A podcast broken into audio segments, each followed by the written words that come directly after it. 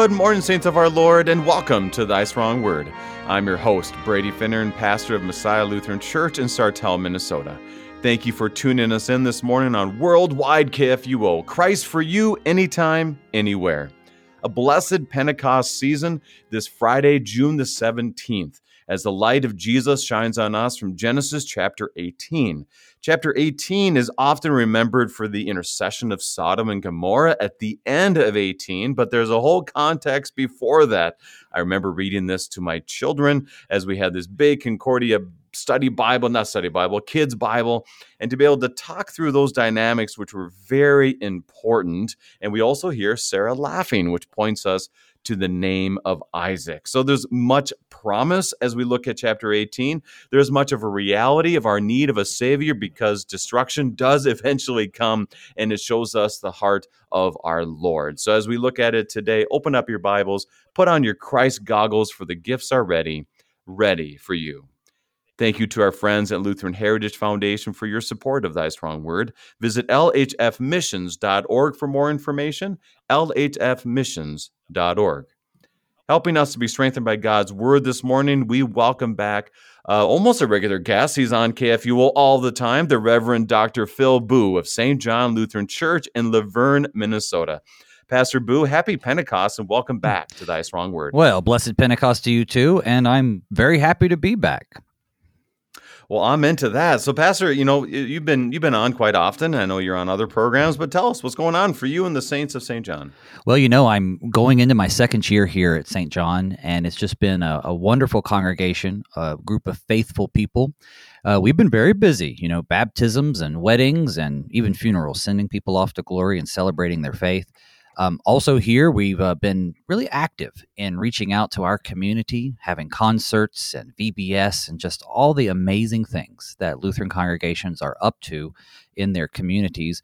Uh, we're doing here in Luverne, and it's just a wonderful place to do it. Kids are out of school. Kids are out of school, and the weather's finally warming up pretty good. And so, yeah, we are completely blessed. I would say that when you're in this well, I'm in central Minnesota. You're in southern Minnesota. And that is, let's be honest, there's climate difference there. It's amazing to really evaluate, but I'm not going to get into that today. Is still mid June. I have mornings where I wonder, should I put a sweatshirt on or not? But I maybe maybe I'm being a little paranoid. What are your thoughts? Well, that's the amazing thing. I preached a sermon once where where it says you have to believe it to see it and this was, I believe, it was on uh, Unbelieving Thomas. And the example I use though is that I woke up this morning. Of course, that's back in May, but I woke up this morning and there are there's snow on the ground. And at the time, I had to see it to believe it, as opposed to believe it to see it.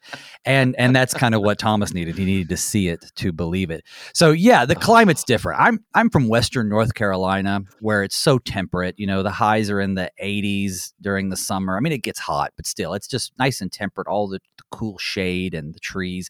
And you come out here to Minnesota, and as much as I love it, and I do, you know, I was told by somebody every tree you see somebody planted which is a mm, little different mm-hmm. than say just like the mountains that are covered. Basically where i'm from is a, is technically a rainforest. So there are fewer trees out here lots of wind right here in the corner between iowa that's and true. south dakota. So a lot of that's different.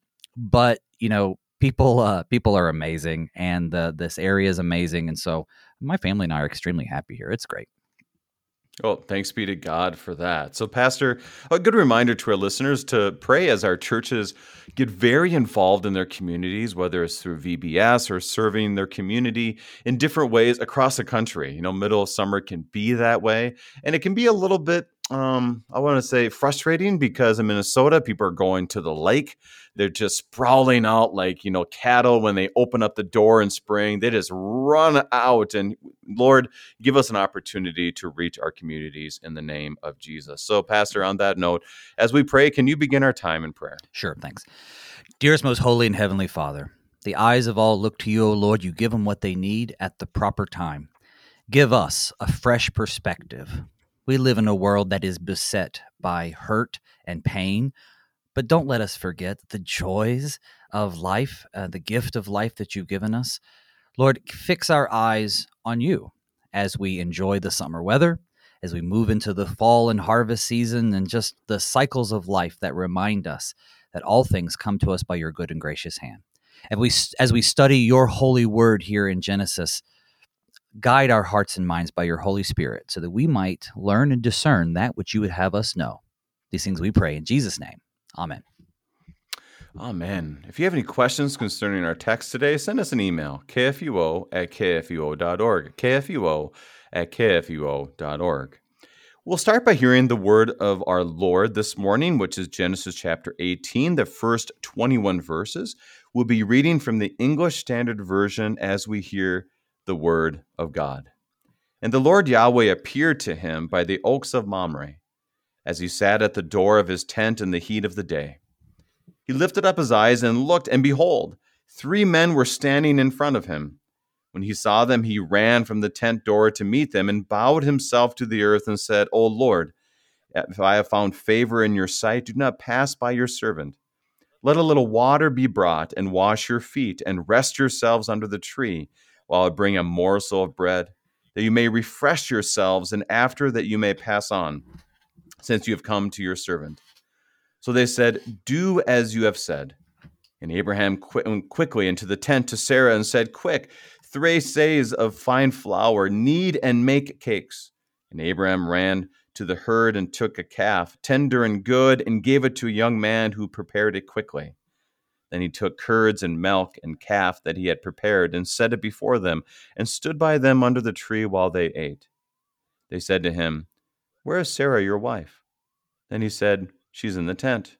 The Lord Yahweh said, I will surely return to you in about this time next year, and Sarah your wife will, shall have a son. And Sarah was listening at the tent door behind him. Now Abraham and Sarah were old, advanced in years. The way of women had ceased to be with Sarah. So Sarah laughed uh, to herself, saying, After I am worn out and my Lord is old, shall I have pleasure? The Lord Yahweh said to Abraham, why did Sarah laugh and say, Shall I indeed bear a child now that I am old? Is anything too hard for the Lord? At the appointed time, I will return to you about this time next year, and Sarah shall have a son. But Sarah denied it, saying, I did not laugh, for she was afraid. He said, No, but you did laugh. Then the, then the men set out from there, and they went looked down towards Sodom. And Abraham went with them and sent them on their way. The Lord Yahweh said, Shall I hide from Abraham what I am about to do, seeing that Abraham shall surely become a great and mighty nation? All the nations of the earth shall be blessed in him? For I have chosen him, that he may command his children and his household after him to keep the way of the Lord by doing righteousness and justice, so that the Lord may bring to Abraham what he has promised him. Then the Lord said, Because the outcry against Sodom and Gomorrah is great, and their sin is very grave, I will go down to see whether they have done altogether according to the outcry that has come to me, and if not, I will know. This is the word of our Lord this morning to study. Pastor, how do you want to start us off on the right foot? Well, you know what? Let's begin by looking just for a moment backwards. Let's look at um, chapter 17. You see, mm-hmm. I think it's just important to note that to catch us up, God has already appeared to Abraham and he has made his covenant with him. God appears to him when he's 99 years old. And he says, Behold, my covenant is with you. You shall be the father of a multitude of nations. This is when he changes his name from Abram to Abraham. He changes Sarai's name to Sarah. And then God gives him circumcision as a symbol of the covenant between he and Abraham. And of course, Abraham has his whole family as servants, everybody circumcised. But then, to show how he's going to fulfill that promise, God says that Abraham will have a son, and his name will be Isaac. And the son will be born to Sarah. And Abraham laughs and he asks, Shall a child be born to a man who was a hundred years old? Shall, or you know, ninety nine, a hundred? Shall shall Sarah, who is ninety years old, bear a child? And then he suggests he puts up Ishmael. We, and we know Abraham's complicated relationship with Ishmael. You know, how about this guy? But no, God has his plan. And so the chapter ends with everybody being circumcised, and we head in to chapter 18. And here in chapter 18, the Lord's going to appear again to Abraham. And this is where we we uh, Pastor Jewel and I yesterday really had to fight hard not to get lost in some of the obvious questions. Circumcision, like, oh, oh, how's that work? You know, and you just say, ouch, you know, throughout chapter 17. And and you do have that dynamic where many times people remember Sarah laughing. They don't necessarily remember Abraham laughing. And it brings us back to the importance of a name. Sarai becomes Sarah, that new identity we have in Christ. He gives us a new name, gives us a new identity. And yet there is still, you know, struggle with sin and the incorporation of Ishmael into these promises. So we really ended yesterday with a disbelieving joy that how could this be, but knowing that the Lord's promises are real. So, Pastor, as we look at chapter 18, we know the Lord comes to him again. Is there anything we need to look at to make sure we're not losing um, how do you say it? Losing really what the story is all about. Like in chapter 17 it was very obvious. It was the foreskins. Right right. Like we don't want to talk too much about that but we do need to touch on anything like that in chapter 18 even as we go into the next portion in Sodom Gomorrah. Well you know I think the idea here is that you talk about this this disbelief versus unbelief disbelief I, I, maybe i'm making too fine of a point on it but we talk about like unbelief. I mentioned earlier unbelieving thomas disbelief i don't necessarily equate with unbelief. You know I, what did you call it? You said a, a, joyous disbelief? A disbelieving joy it was what pastor jewel emphasized okay. yesterday you know i like that mm-hmm. because the idea here is not that they're not believing in god but rather right. what's being said is kind of crazy and it, we have to process it. We have to process it. It's not that we don't believe it's just give us a second. And um, i think uh, we're going to see that with sarah here in a few moments too. But um, no absolutely. Let's head right into the text with uh, with let's do it. with uh, abraham sitting by the oaks of mamre. All right. Well let's let's do a few verses here chapter 18 and the lord appeared to him by the oaks of mamre. As he sat down in the door of the tent in the heat of the day, he lifted up his eyes and looked, and behold, three men were standing in front of him. When he saw them, he ran from the tent door to meet them and bowed himself to the earth and said, O Lord, if I have found favor in your sight, do not pass by your servant. I'm going to stop there, Pastor, yeah. because this is, sets a context. Your first thoughts. Well, remember that Mo, uh, Moses is telling us about Abraham, and the context here is that Abraham is like this, you know, nomad, and he's here at this particular place. This isn't his land; he's there by permission of somebody else, but it's a nice place sure. to set up. And so he's sitting at the door of his tent in the heat of the day. Uh, before we get to that, though, Moses tells us something that we're not 100% sure the characters uh, in the uh, uh, the the account tell us right away, and that is that the Lord uh, is appearing to him, Yahweh. He begins by telling us that Yahweh appeared to Abraham. Does Abraham know that these three men who are walking up to his tent are a manifestation of God? You know, his reaction to their presence is it because he knows that these are heavenly visitors, or is it something else?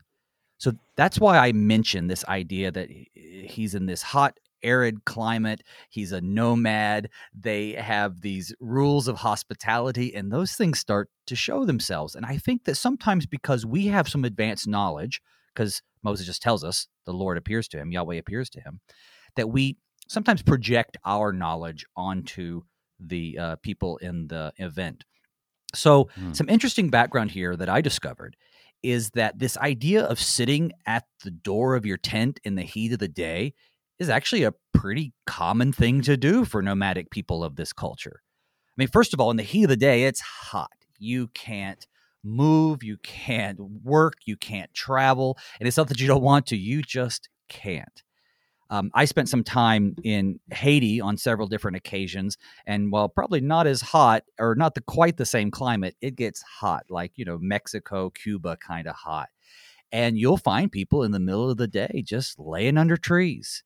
And it's not because they're lazy or they don't have anything else to do. It's that it's just too physically taxing, especially in areas where you don't have air conditioning and all the things that that we have today. And so that's what he's doing. He's hanging out at the door of his tent but it's not just that he's hanging out right there, he's doing something. He's actually looking for visitors. Now, we don't know that Mm. that's specifically what Abraham is doing, but it would not have been uncommon for people of this time to sit at the doors of their tents, of their little dwellings, and look for travelers who were away from home. You know, people as they pass by to invite them to come and share this meal with him because, well, it's the middle of the day. This is going to be their main meal of the day when they can't do much else. So it's not uncommon to find nomads looking for people to invite in uh, someone's away from their home in the scorching heat, it's only the right thing to do. So he's he's sitting there because it's hot. He's sitting there because he's waiting for the food to be prepared, and maybe he's actually sitting there looking for strangers to be hospitable to. And I would affirm that with verse 2, when he saw them, he ran from the tent door to meet them. So he was he was ready for this. It reminds me of the parable of the prodigal son. You know, the father ran to his son. I'm not trying to compare the prodigal the, the father with with Abraham necessarily in this, but there's something to that that you don't really run to it if you're not looking for it. So there's definitely that, you know, he wants to be hospitable. He's doing that. He sees the three men and uh and he greets them. Um any any thoughts because you said did he know this was the Lord? He does use the word "O Lord," but doesn't say "O Lord Yahweh." Any thoughts on on that distinction? Right. Well, exactly. So he does use the word Adonai, which is just Lord. Um, it's a very generic term. It could certainly mean God, uh, but it's not Yahweh, which we often will render as Lord in our English Bibles. So, as sort of a tradition of not using the name of God. Um, I think it's interesting because we look at what's going on here. Moses is sitting in the dirt. I'm sorry, pardon me, Abraham sitting in the dirt, and Moses tells us that Abraham, I know I do that all the time, and Moses tells us that Abraham lifts up his eyes and looked, and behold, three men. Yeah. Uh, I think that's kind of neat. You know, is it that he's sort of drowsy and he's dozing off in the heat, and then suddenly three men? Uh, maybe. Or is it just, um, like we said earlier, you know, he's looking for people, and these men stop a little ways away, and behold, there they are, and he runs to them. I, I don't know. I, I think whether or not Abraham immediately knows that this is a manifestation of Yahweh, we know. And because we know, because Moses has taken the time to tell us, I think we can see some significance in the language that Moses uses to introduce him. I mean, to say he lifts up his eyes gives us this visual of him looking up heavenward. Of course, they're standing on the earth, but this we get this sort of symbolic way of looking upward. And then he sees this threefold apparition. Now, I am not suggesting that this is an incarnate appearance of the Father, Son, and the Holy Spirit, but but you know, with the in light of Scripture interpreting Scripture, in light of the fact that we are uh, God is Trinitarian and we are a triune people, yeah, I think we can look at that and go, yeah, you know, even if not on purpose, I don't think there's anything wrong with noticing that that uh, or reminding ourselves of God's uh, unknowable nature. And here's these three. But so, some might suggest, though, that, um, and I think the text lends to this, though, that this is some sort of pre incarnate appearance, or at least a visually uh, uh, uh, appearance of Yahweh, accompanied by two angels making Mhm. the three men. Um, since both the men and Yahweh address Abraham during this event at separate times, right? Sometimes the men talk to him, and sometimes Yahweh talks to him. It, it seems as though that uh, Yahweh is being presented to Abraham as one of these man men, and we don't get to it Hmm. t- uh, today. But in verse twenty-two, it says that the men turned from there and went towards Sodom, but Abraham stood still before Yahweh, or still stood, I should say, before Yahweh. And then we find out later in chapter 19 that only two angels arrive in Sodom. So I, I think mm-hmm. the tradition has been that we interpret this as one of the men is Yahweh presenting himself as a man, the other two are angels, and then two head on to Sodom while Abraham continues to talk to Yahweh. I think there's some other ways to look at that too, but you know what? I'm going to leave that up to your next guest to wrestle with that. Very good, and what a joy that will be. So, uh, Pastor, it- like you said, there's there's the respect there. Yeah. There's there's that behold, you know, behold, look, uh, nature that we see all throughout the Gospel of Matthew, which we studied um, previous to Genesis, and it really is that okay. Time to listen up. This is going to be important. And so he he asked for favor. You know, if, if I found favor in your sight, don't pass by your servant.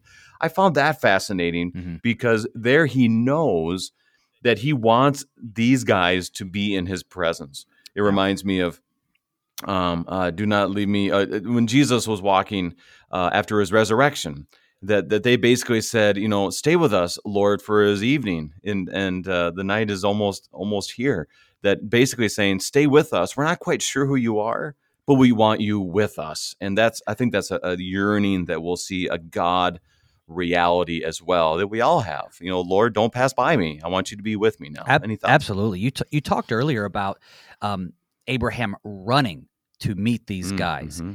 We talked. You you you you.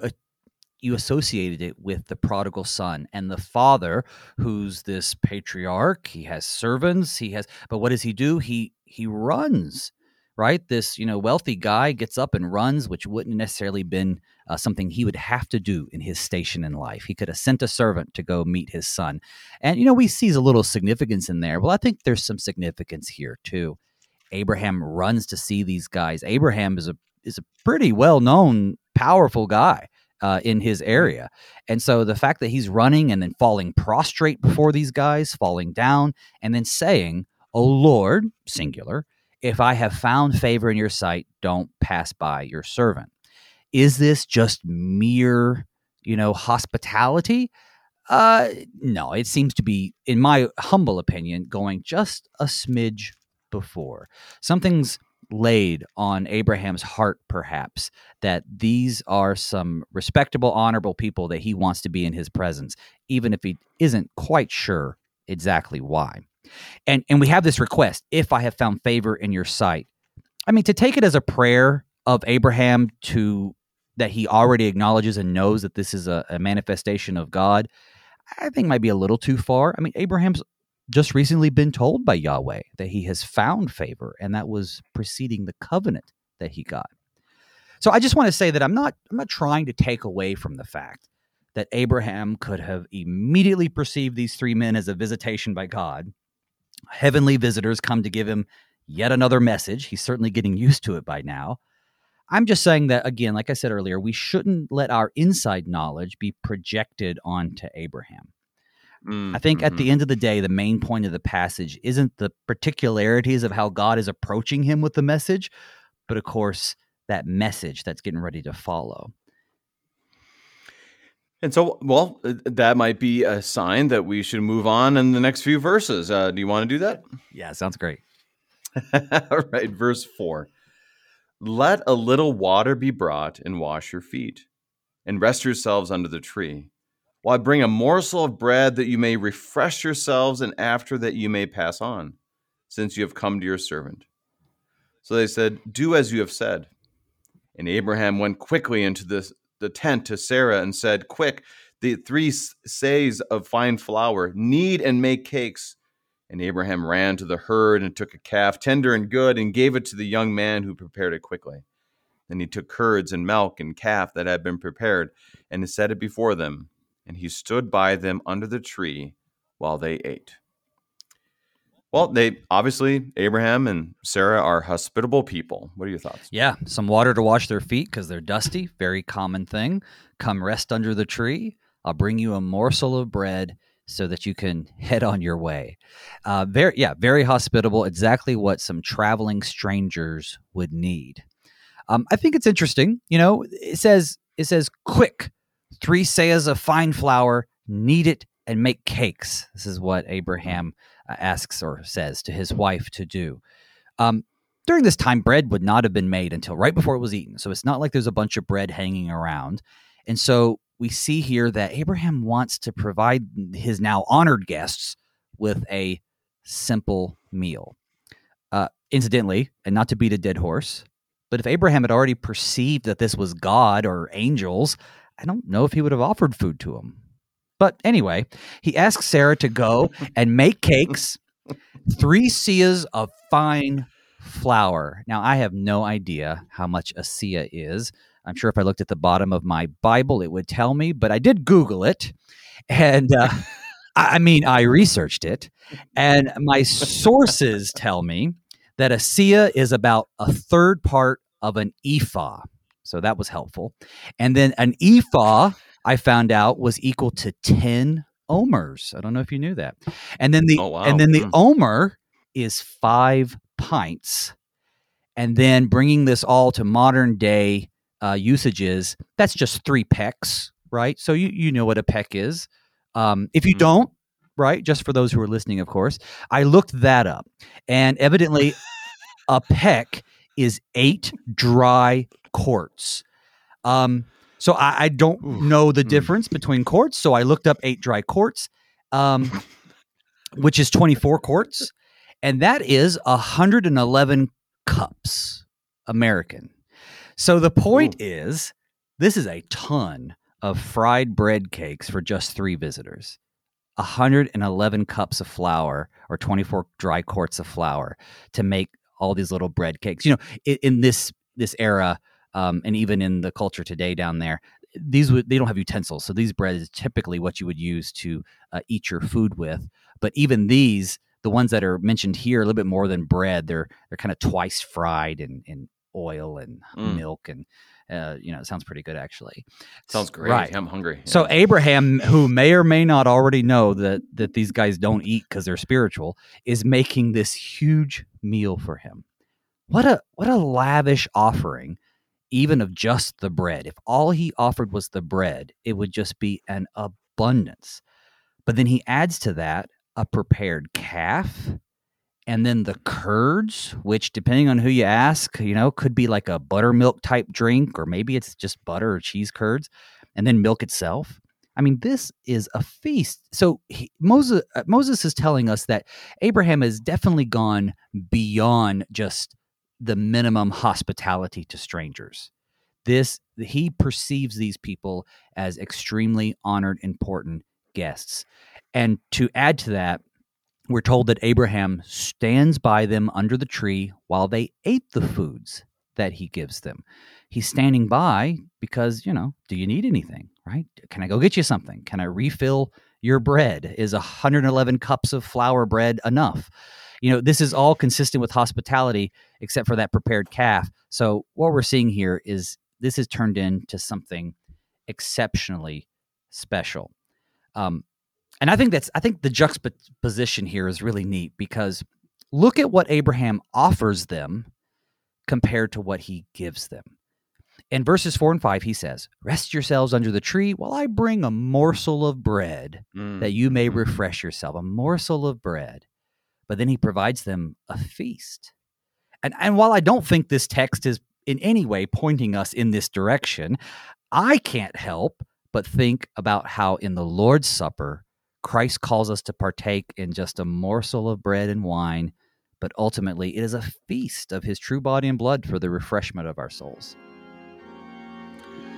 how can we not help but go there? But right now we need to, to get to our break. We are studying Genesis chapter 18 with Pastor Phil Booe, and we'll be right back.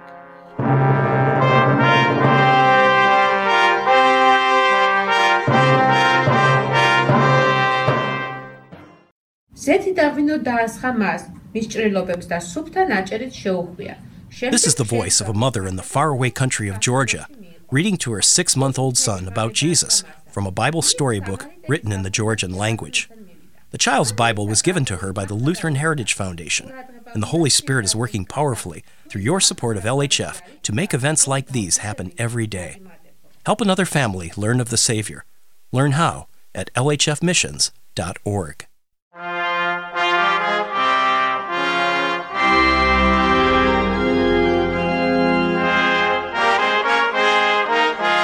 And welcome back. We are studying Genesis chapter 18 with the Reverend Dr. Phil Booe of St. John Lutheran Church in Luverne, Minnesota. Now, Pastor, I, I, you know, you you went to the Lord's Supper on this, which we are able to do as we are able to put on our Christ goggles. I do think a lot about this. First of all, you had all the measurements known to humankind that, you know, even even the cup thing. I think of it as how many cookies I could make. You know, I'm trying to think how many of those cups of flour I put in there before I make the uh, you know I actually don't ever bake it. I just eat it before it even gets to the, the oven. But anyways, it uh, you know there's not there's not a lot of them in there, so that's a lot of cookies is what I'm thinking right Yeah. now. But the hospitality that they share with these three guys, whether they know it's the Lord and two angels or not, it's a lot of hospitality. So I do think about that a little bit. Maybe this is going off track, Mm. but I want to go off track Yeah. because hospitality it's part of who we are as Christians to other people. And why is that important for us? Hospitality and to to serve our neighbor, um, to, to to to provide for the needs of our neighbor, and to love him and to love others as he's called us. Any thoughts on that as we look at Abraham? Well, yes, absolutely. I, I think that if we jump too fast into saying that Abraham immediately recognizes this as God and wants to provide God with all these great things, then I think we're going to end up drawing the wrong point. That somehow Hmm. Abraham's faithfulness to God means that when God shows up, Abraham has to serve God in all these lavish ways. Instead, if we understand that Abraham doesn't quite yet know that these uh, these men are is God and angels, but rather he just still believes that they're strangers. You're right. He's showing his faith by providing for his neighbor's needs and not just providing for his neighbor's needs in the most basic way, but in these very lavish ways. Who knows that this, while this is exceptional in terms of what would have been expected from hospitality, who knows that this isn't what Abraham always does because he has lots of wealth and he shares that wealth with these other people.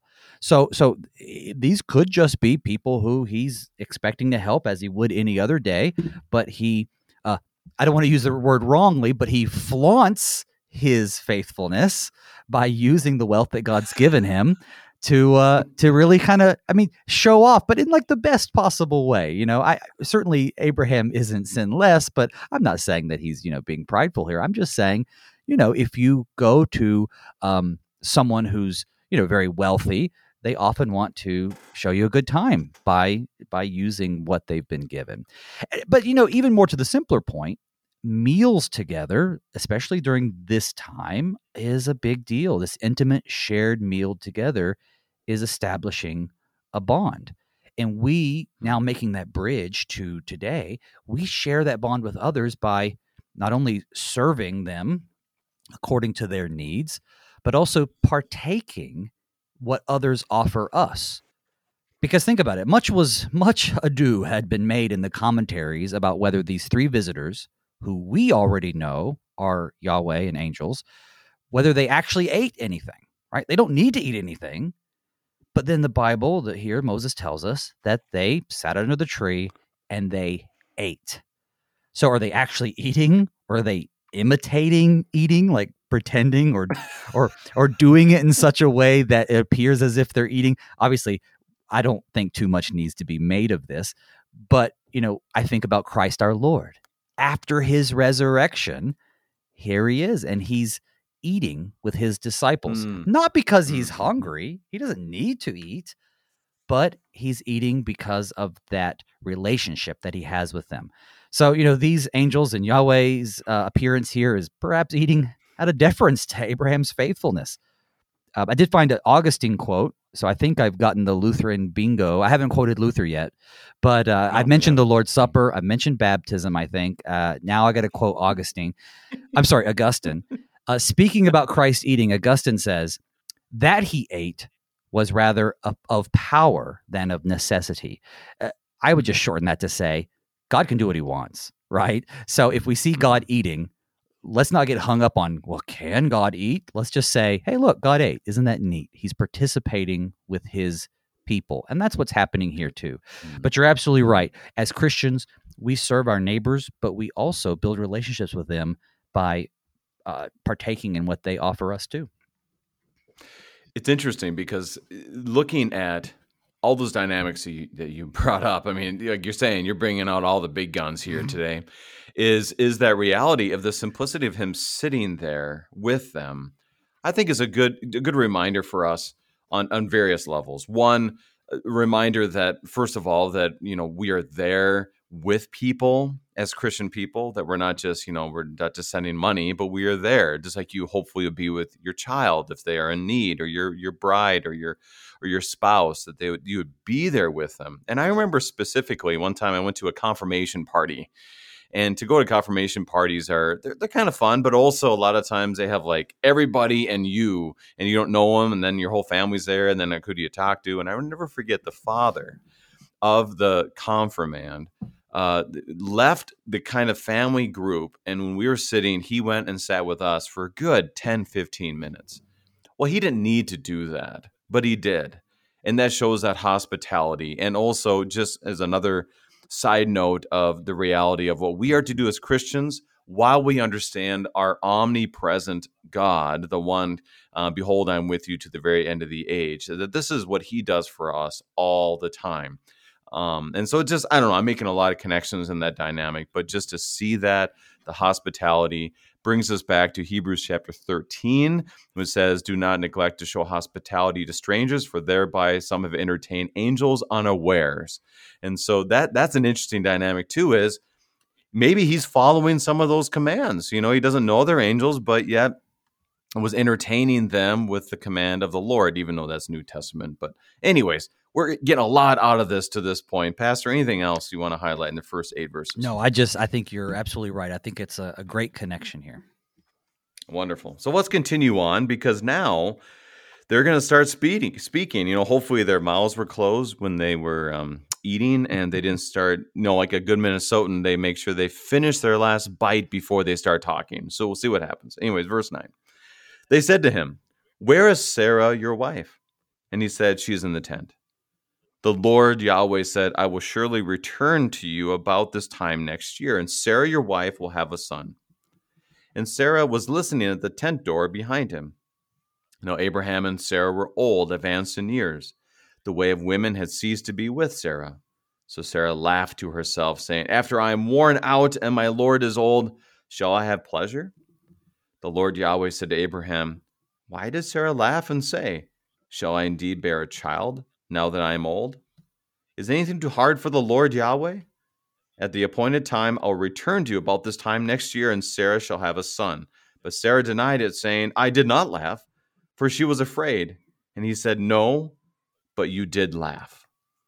So, Pastor, this is, I mean, fascinating stuff that we could pull out of this as well. But they start talking and start talking, I would say, crazy things. And Sarah's kind of that that cook in the kitchen, this this kind of listening to those who were eating her meal. And so break that down for us, this story. Well, I think it's amusing that you started this by saying that they uh, they had good manners, right? They they did not they didn't talk with their mouth. You don't know this, but you're hoping that they know, didn't. Yeah, yeah hopefully. well, you know, it's good that they didn't make any faux pas, except they did make a faux pas as soon as they opened their mouth because we've been talking about hospitality culture that's been on display. Well, the first cultural faux pas happens right here. These visitors ask Abraham about his wife. You see, this would have been inappropriate for someone to ask if they weren't family. You know, where's your mm, wife? Mm-hmm. Well, first of all, they should know where she is. She's in the tent. But not only that, this this suggests that these men are exuding or at least demonstrating and maybe they've said things that aren't recorded in scripture, but they they've given Abraham this understanding that they do have some authority by this point. You know, if Abraham was offended, we aren't told, but I don't think he was. I think by this point, Abraham has certainly gotten a good hold on the fact that this is an unusual visit, and the way in which they asked for Sarah, you know, exuded this authority that suggests that in a way they were there because of her or for her. Now, of course, we know they were there for her because God is now going to reveal to Sarah, you know, even in this unusual way, what Abraham already knows that she will bear a son, Isaac, and that through him, God will fulfill that covenant that he made with him. And this is also an example, I think, of uh, when God, who knows all things, is asking humans questions that he already knows the answer to. So right. they say, Where's your wife, Sarah? And he already knows because he's God. He already knows because she's where a wife would be in in the tent in this in this situation. And and there's some significance then I think in asking Abraham where his wife is. but also because of where the Lord, the speaker, is standing. It says, Yahweh said, I will surely return to you about this time next year, and Sarah, your wife, will have a son. And it says Sarah was listening at the door behind him. Well, I think maybe this was spoken so that Sarah would would would pay a little bit more attention. You know, God already knows that she's eavesdropping, but you know, this way, you know, hey, we're talking about you. And so, for the first time, by the way, in verse 10, it actually, uh, Moses describes the speaker as Yahweh. Yahweh said, or the Lord said. Mm-hmm. And so, is it that one of the three men is the Lord speaking? Um, or on a first read, you might think the three men are just standing there silent while Yahweh speaks from heaven. But that's easily answered if you just keep reading because Moses describes the position of the speaker who he describes as Yahweh. Uh, you know, Sarah was listening at the tent door behind him. Um, she wasn't able to hear, she was listening. Um, and so the Lord, in this case, has now been identified as one of the three men. And so the message that we get, though, is pretty much the same that Abraham has already been told in chapter 17. He already knows that Sarah will bear a son. The only really new information is the timing, that it will happen basically within a year. So for Sarah, she's listening behind the door. God knows she's eavesdropping. But despite the revelation of the timing, I think that this shows that the encounter was just as much for Sarah as it was for Abraham. Because, you know, Moses interjects with a bit of background, which we already knew also from the previous chapter. But Sarah and Abraham were old, advanced in years, and he, then he says, the way of women had ceased to be with Sarah. I think that's a very delicate way to put it. The way of women had ceased to be with Sarah. Of course, the whole Ishmael kerfuffle demonstrates that the way of women had never been with Sarah. But you can add to that now the advanced years in age, and it shows us what was about to happen was in every single way impossible except with the power of God. And she responds. Is you know it's, it's, it's interesting dynamic, like you said, the the speaking of God to His people. Where are you? Mm-hmm. And then you know where is she? Oh, she's in there. Okay, and then and then they say something that you know Abraham already knows. Sarah hears it. She laughs, probably a little chuckle like you and I would have when our kids are playing somewhere else and you hear them say something funny. It's not like this big gurgling laugh that everyone can hear, but just kind of a small one. And then all of a sudden, boom, why did she laugh? Yeah. It's kind of one of these crazy omniscience of God situations. While at the same time, the disbelieving joy that we we yeah. talked about before is she's like, Well, yeah, right, I'm I'm way past that point. But yet, well, it's God, so this could be true. It's it's yep. this great play on between Sarah and the Lord and Abraham in between, if you will. So, I, your thoughts? I think she's right to laugh. I mean, I, mm-hmm. I think many people read this passage and they see it as this like indignation on on Sarah's part, which is fair, right? She's had all these years and she's been unable to bear a child, and now out of the blue, when she's ninety years old, far past the time that any human woman could give birth, she's now given this promise so, like we've said a couple times, I don't, yeah, I don't read Sarah's laughter as abject unbelief so much as what um, what is called an excited utterance. An excited mm. utterance is when you kind of can't help yourself and you blurt it out. Uh, excited utterance, utterances um, are uh, have like a special condition in court in terms of evidence because you haven't had time to plan what you're going to say. And so an excited utterance often will reveal your true thoughts uh, even before you've had a chance to filter what you want to say. And so I think the, just the absurdity of it all causes her to laugh to herself. Um, I had a parishioner once who struggled with some of the miracles uh, that happen in the Bible, some of the amazing things that God does. And, you know, the question is well, you know, you have a hard time believing, say, Jonah spent three days in the belly of a great fish, or you have a hard time believing that the uh, the Red Sea was split in two. You have a hard time believing that Jesus walked on water. Then you ask, well, do you believe that Jesus rose from the dead? And they go, Well, of course. Of course I do. And you want to ask, Really? Right? That you believe, but you don't believe these other things? I mean, that's the craziest thing I've ever heard of. Well, this is why I believe that being a Christian, being a believer in God, isn't a volunteer thing, right? God gives us faith. We believe things that are written in the Bible because of the faith that we have in Christ. We believe in the miraculous events of the Bible not because we're convinced that they are reasonable, but because God has given us faith that what is written and recorded there is true, that the promises that He tells us will come to pass. But in our sinful natures, but also just in uh, according to human reason, some of the things sound just wild. They sound crazy. It's like a 90 year old woman having a baby.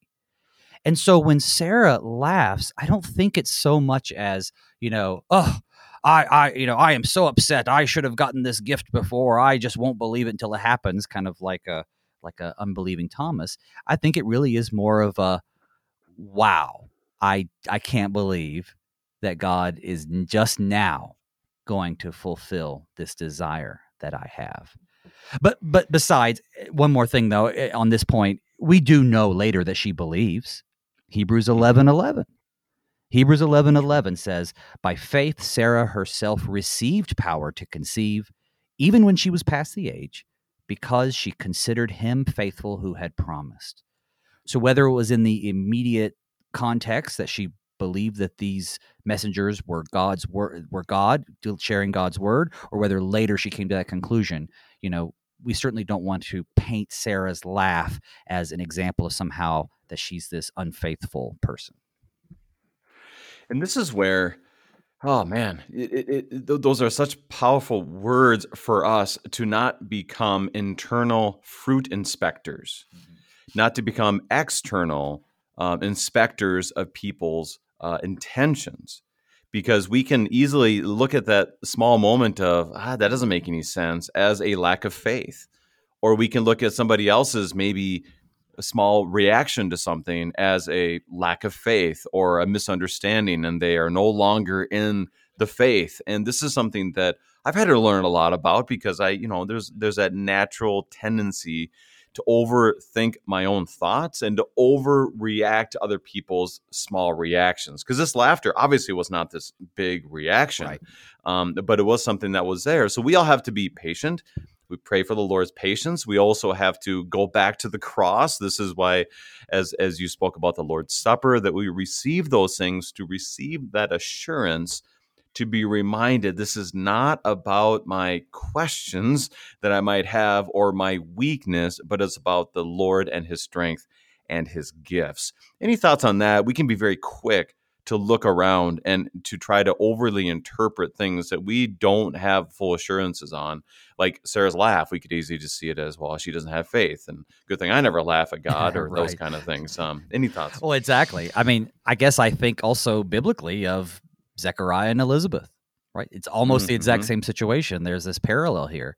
You know, the angel Gabriel appears to Zechariah, says she's going to give birth, and what does Zechariah say? He says, I'm an old man and my wife is advanced in years. How shall I know Boom. this? And I think it's too. Seem, yeah, I think it seems reasonable. I think, seems reasonable. Exactly. I think it's too strong to call this unbelief. It's it's more like this little disbelief, surprise. You know, we we poor oh, mortals mm-hmm. need a few minutes to process things. Uh, of course, in Zechariah's case, the angel gave him plenty of time to process it. Uh, by making him mute until he should come to that understanding. But then, right, we have this response from the Lord. And funny enough, Yahweh does not respond to Sarah. He doesn't call into the tent and say, Hey, Sarah, what do you mean? What are you laughing in there for? He says to Abraham, Why did Sarah laugh and say, Shall I indeed bear a child now that I'm old? Is anything too hard for Yahweh? See, the Lord questions Abraham about why Sarah is laughing. He wouldn't have heard her mm. laugh, but he's God. He knows her disposition. And so I wonder, and I'm just wondering, if the reason why God is posing this question to Abraham rather than to Sarah directly is because has Abraham not prepared Sarah for this news? I mean, surely she's asked why he's going around calling her Sarah, not Sarai. So haven't they had this conversation? God has already told Abraham that she would bear a son. So why is she caught off guard if that's what's happening? So I wonder if this is, uh, you know, kind of scolding of Abraham as much as it is of Sarah's surprise. But then, then we have, you know, uh, it, it going on. But yeah, yeah, I think I think that's what's going on here a little bit. I don't know. Maybe I'm It, misreading. it isn't. It is interesting. No, I, I, I think I think you're on the right track, and, and I think that as we look at it, verse 15 just shows us once again our normal predisposition when it comes to if someone were to come to me and say, "Did you say this?" My natural reaction is to try to justify it or deny it, as opposed to well, repent of it and say, "You know what? You're right. I need to trust better." Yeah. And and you're right. Nothing's too hard for the Lord. So she denied it and said, "I didn't laugh, for she was afraid," which I could see that. Yep. This is kind of terrifying to think about being 90 plus years old and having a child. That would be terrifying. Just like if, you know, if if uh, 20 years from now my wife says I'm pregnant. I mean, this Right. is just like, whoa, what? This is this is you know, this is terrifying. But for she was afraid, and he said, "No, but you did laugh." That, Right. that line kind of confuses me a little bit. Verse 15. What do you think? Well, absolutely. I mean, you know, she's she's questioning what's going on, but then again, so did Zechariah. So did Mary, the mother of our Lord. How will this be since I am a virgin? Right? And he says Mhm. nothing's going to be impossible with God. Well, the Lord says to Abraham or to Sarah, sort of through Abraham, is anything too hard for the Lord? And you're right, she denies it. Uh, By the way, when she denies it, I don't think and maybe somebody will disagree with me, but I don't think this denial's immediate, right? He's Yahweh speaking to Abraham. Abraham, uh, Sarah's in the tent. I don't think Sarah points out her head and goes, "I didn't laugh." I, I, I and then God says, "Yeah, you did." I, I mean, it doesn't ring true. I, I think Right. what this is is an interjection that later Abraham is approaching Sarah, and that's when she denies it. The denial comes later, and she says, "I didn't laugh." And I think it's Abraham who says, "No, but you did laugh," um, which is also consistent with the fact that Yahweh is, you know, treating Abraham according to his vocation as the head of his household, in addition to being the patriarch that will from whom will come all these nations. But yeah, I think that's that natural, you know, you know, well, we weren't hiding from you, Lord, from Adam and Eve. You know, this this this mhm. defensive this sin, this ability to try to, or this desire to try to defend ourselves even when we're caught. Um, yeah, that's absolutely 100% natural concupiscence, right? Natural human sinful behavior. Nice, nice. Now you've really, now you've, now you've really Lutheran. You got I, concupiscence. I haven't into gotten this. Lat, Gr- Latin, Greek, or Hebrew in yet, so we have two verses. Yeah, well, we only got a few minutes left. So let me let me read the rest of our verses because it really is, and we've talked about this. These verses will lead to our next study, which will be on the end of chapter 18. So we just want to we want to touch on it as our guest to the, the our next guest will be able to touch more on it. But we'll read to the end, verses 16 through the end of uh, to 21. Then the men set out from there, and they looked down toward Sodom. And Abram, Abraham went with them to set them on their way. The Lord Yahweh said, Shall I hide from Abraham about what I am about to do? Seeing that Abraham shall surely become a great and mighty nation, and all the nations of the earth shall be blessed in him? For I have chosen him, that he may command his children and his household after him to keep the way of the Lord by doing righteousness and justice, so that the Lord may bring to Abraham what he has promised him. Then the Lord said, Because the outcry against Sodom and Gomorrah is great, and their sin is very grave, I will go down to see whether they have done altogether according to the outcry that has come to me. And if not, I will know. It kind of ends in an awkward position here, but there definitely is. The eyes are turning towards Sodom and Gomorrah. Pastor, we have about three minutes left in our time. How do you want to start us off for our next study? Right. So this transition's taking place, transition 16 with the Minnesota goodbye.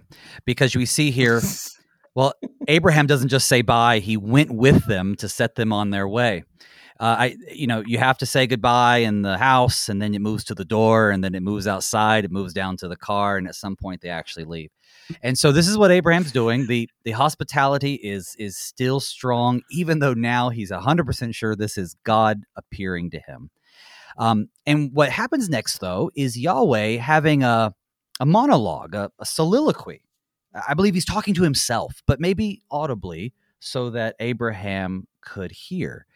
And so he's contemplating whether he sh- or not, you know, this is what it appears to be that he's contemplating whether or not he should reveal to Abraham what he's about to do to Sodom and Gomorrah.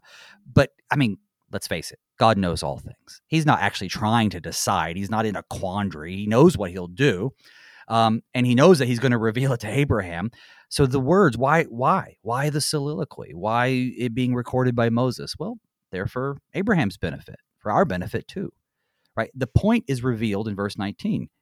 He says the destruction of Sodom and Gomorrah, uh, or actually, no, sorry, this, I was going to say this, the destruction of Sodom and Gomorrah is going to be obvious, but he says in 19 that Abraham may command his children and his household after him to keep the way of the Lord by doing righteousness and justice.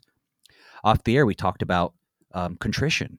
We talked about mm. doing, having our faith result in works. Essentially, um, living the Christian life is about you know following after God, and so there are consequences to our sins. And so you know because Abraham's obviously going to see Sodom and Gomorrah destroyed, Yahweh is leading him to understand exactly why judgment is coming upon them. And then, yeah, it ends in this great because the outcry against Sodom and Gomorrah is so great and their sin is so very grave. This takes us right back to Cain and Abel. What have you done? The voice of your brother's blood is mm. crying to me from the ground. And this gives color to what's happening here. There's a cry out, an outcry against Sodom and Gomorrah. The city's not just so well known for its licentiousness and evil, but rather it's like this personification of the earth crying out to God because of the sins that are happening upon it. And so we've moved from this great blessing that's going to happen through Abraham, maybe a little scolding because of the surprised disbelief uh, or the disbelief of joy, I think he said. But now we're moving to, but I am a just God. I do punish sin. And this is, um, yeah, leading us into a dark place that will eventually, though, shine light on God's salvation through Christ. Pastor Phil Booe of St. John's Lutheran Church in Luverne, Minnesota, giving us God's strong word from Genesis chapter 18. Pastor Booe, thank you for bringing us his gifts. I'm always happy to be on. Thank you.